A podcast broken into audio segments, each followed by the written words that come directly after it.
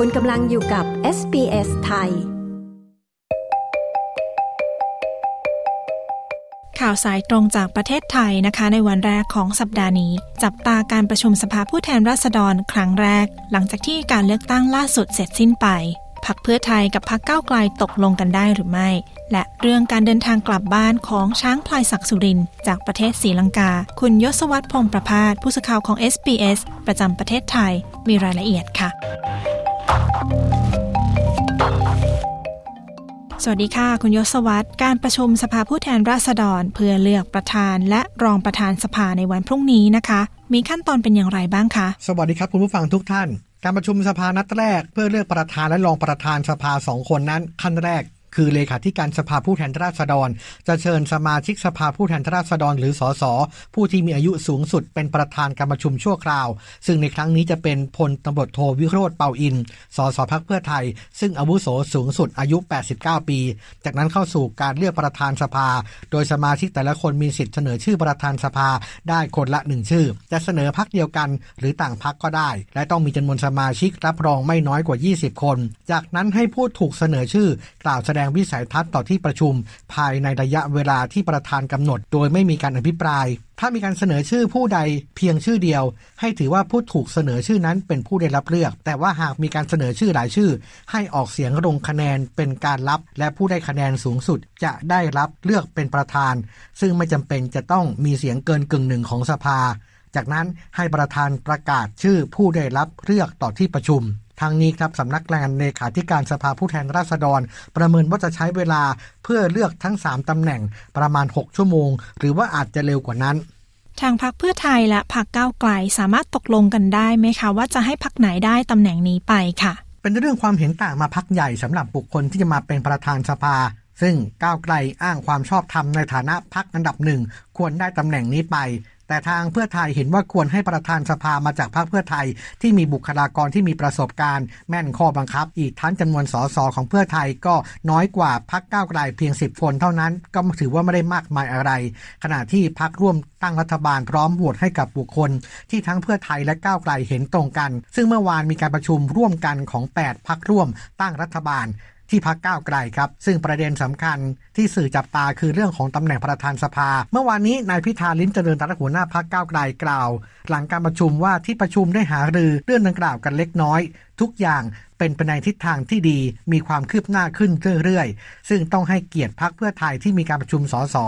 เพื่อหาข้อสรุปเรื่องตำแหน่งประธานสภากันในวันนี้ ขณะที่นายแพทย์ชนน่านสีแก้วหัวหน้าพักเพื่อไทยกล่าวว่าพักเพื่อไทยมีความหลากหลาย มีความเห็นต่างภายในพัก ดังนั้นการทำงานภายในต้องอาศัยข้อบังคับพัก ซึ่งข้อสรุปเรื่องประธานสภาจะมีการนำเข้าสู่กระบวนการ ขอความเห็นร่วมสมาชิกที่เป็นสสและกรรมการบริหารพัก ซึ่งวันนี้ครับพักเพื่อไทยมีการประชุม ทั้งกรรมการบริหารพักและสสของพักเพื่อหาข้อสรุปในเรื่องนี้นะครับมีรายงานว่าพักเพื่อไทยเตรียมเสนอนายวันมูฮัมหมัดนอมัทา หัวหน้าพักประชาชาติเป็นประธานสภา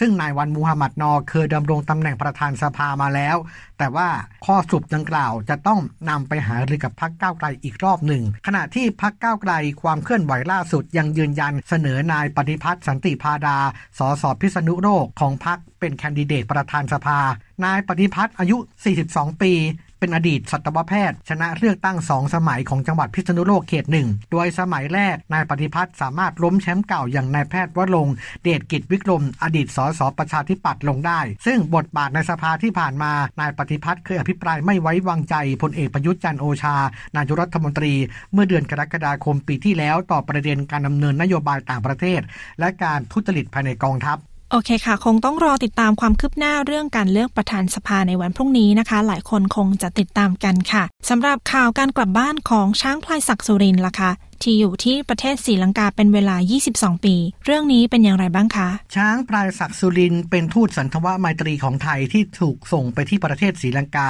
ตั้งแต่ปีพุทธศักราช 2544 หรือประมาณ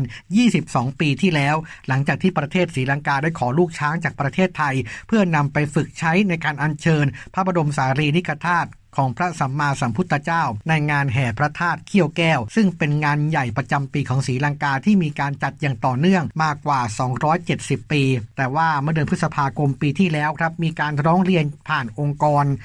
ซึ่งเป็นองค์กรด้านการพิทักษ์สิทธิสัตว์ ในศรีลังกา ถึงการใช้แรงงานอย่างหนักกับพรายศักดิ์สุรินในขบวนแห่พระเขี้ยวแก้วที่ประเทศศรีลังกา และพบว่าพรายศักดิ์สุรินมีสภาพผอมโซถูกล่ามโซ่ มีบาดแผลฝีที่สะโพกแล้วก็ขาได้รับบาดเจ็บด้วย ทางการไทยจึงทำการตรวจสอบข้อเท็จจริงก่อนประสานทางการศรีลังกา ขอนำพรายศักดิ์สุรินมารักษาตัวที่ประเทศไทยเป็นการชั่วคราว โดยขั้นตอนการประสานงานการดำเนินการ และการเตรียมนำพรายศักดิ์สุรินกลับบ้าน ใช้เวลาประมาณ 1 ปี รวมทั้งการส่งควานช้างไทย ไปทำความคุ้นเคยกับพรายศักดิ์สุรินที่ประเทศศรีลังกา ก่อนที่เมื่อวานนี้ครับจะทำการเคลื่อนย้ายพรายศักดิ์สุรินจากสวนสัตว์เดฮิวาลา ไปยังสนามบินกรุงโคลัมโบประเทศศรีลังกา เพื่อเดินทางโดยเครื่องบินมายังท่าอากาศยานนานาชาติเชียงใหม่ประเทศไทย ซึ่งใช้เวลาทำการบินประมาณ 5-6 ชั่วโมง ซึ่งเหตุที่ต้องบินช้าเนื่องจากต้องใช้เพดานบินและความเร็วต่ำ เมื่อพลายศักดิ์สุรินมาถึงสนามบินเชียงใหม่เมื่อวานนี้ครับก็มีสัตวแพทย์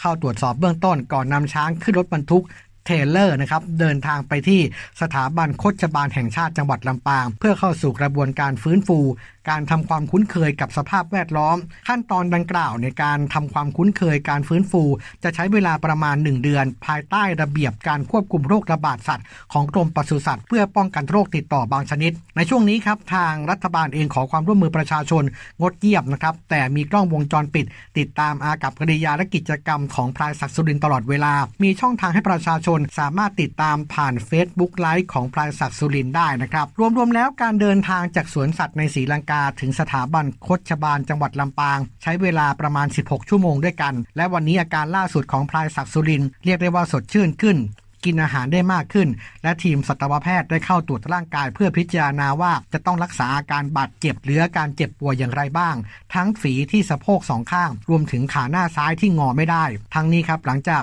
ฟื้นฟูครบ 1 เดือนแล้วจะให้พลายศักดิ์สุรินออกมาอยู่ปะปนกับช้างเชือกอื่น ๆ ที่อยู่ในสถาบันโคชบาล ส่วนขั้นตอนทั้งหมดเมื่อวาน ผ่านไปด้วยความเรียบร้อยพลายศักดิ์สุรินก็มีความปลอดภัยในการเดินทาง ตั้งแต่ประเทศศรีลังกามาถึงปลายทาง ขณะที่นายวราบุตรศิลปะอาชา รัฐมนตรีว่าการกระทรวงทรัพยากรธรรมชาติและสิ่งแวดล้อมกล่าวถึงการส่งพลายศักดิ์สุรินกลับประเทศศรีลังกาหลังจากรักษาหายแล้ว ว่ายังไม่ขอพูดถึงในขณะนี้ เพราะว่าตอนนี้สิ่งสำคัญคือการรักษาพลายศักดิ์สุรินให้หายก่อน ซึ่งวันนี้ยังไม่รู้เลยว่าพลายศักดิ์สุรินมีอาการอะไรบ้างนะครับยศวัตรพงประพาสรายงานข่าวสำหรับ SBS ประเทศไทย จากกรุงเทพมหานคร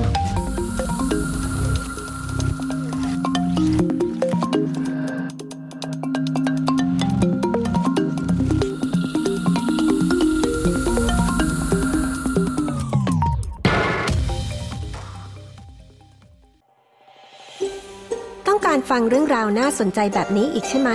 ฟังได้ทาง Apple Podcast Google Podcast Spotify หรือที่อื่น ๆ ที่คุณฟัง podcast ของคุณ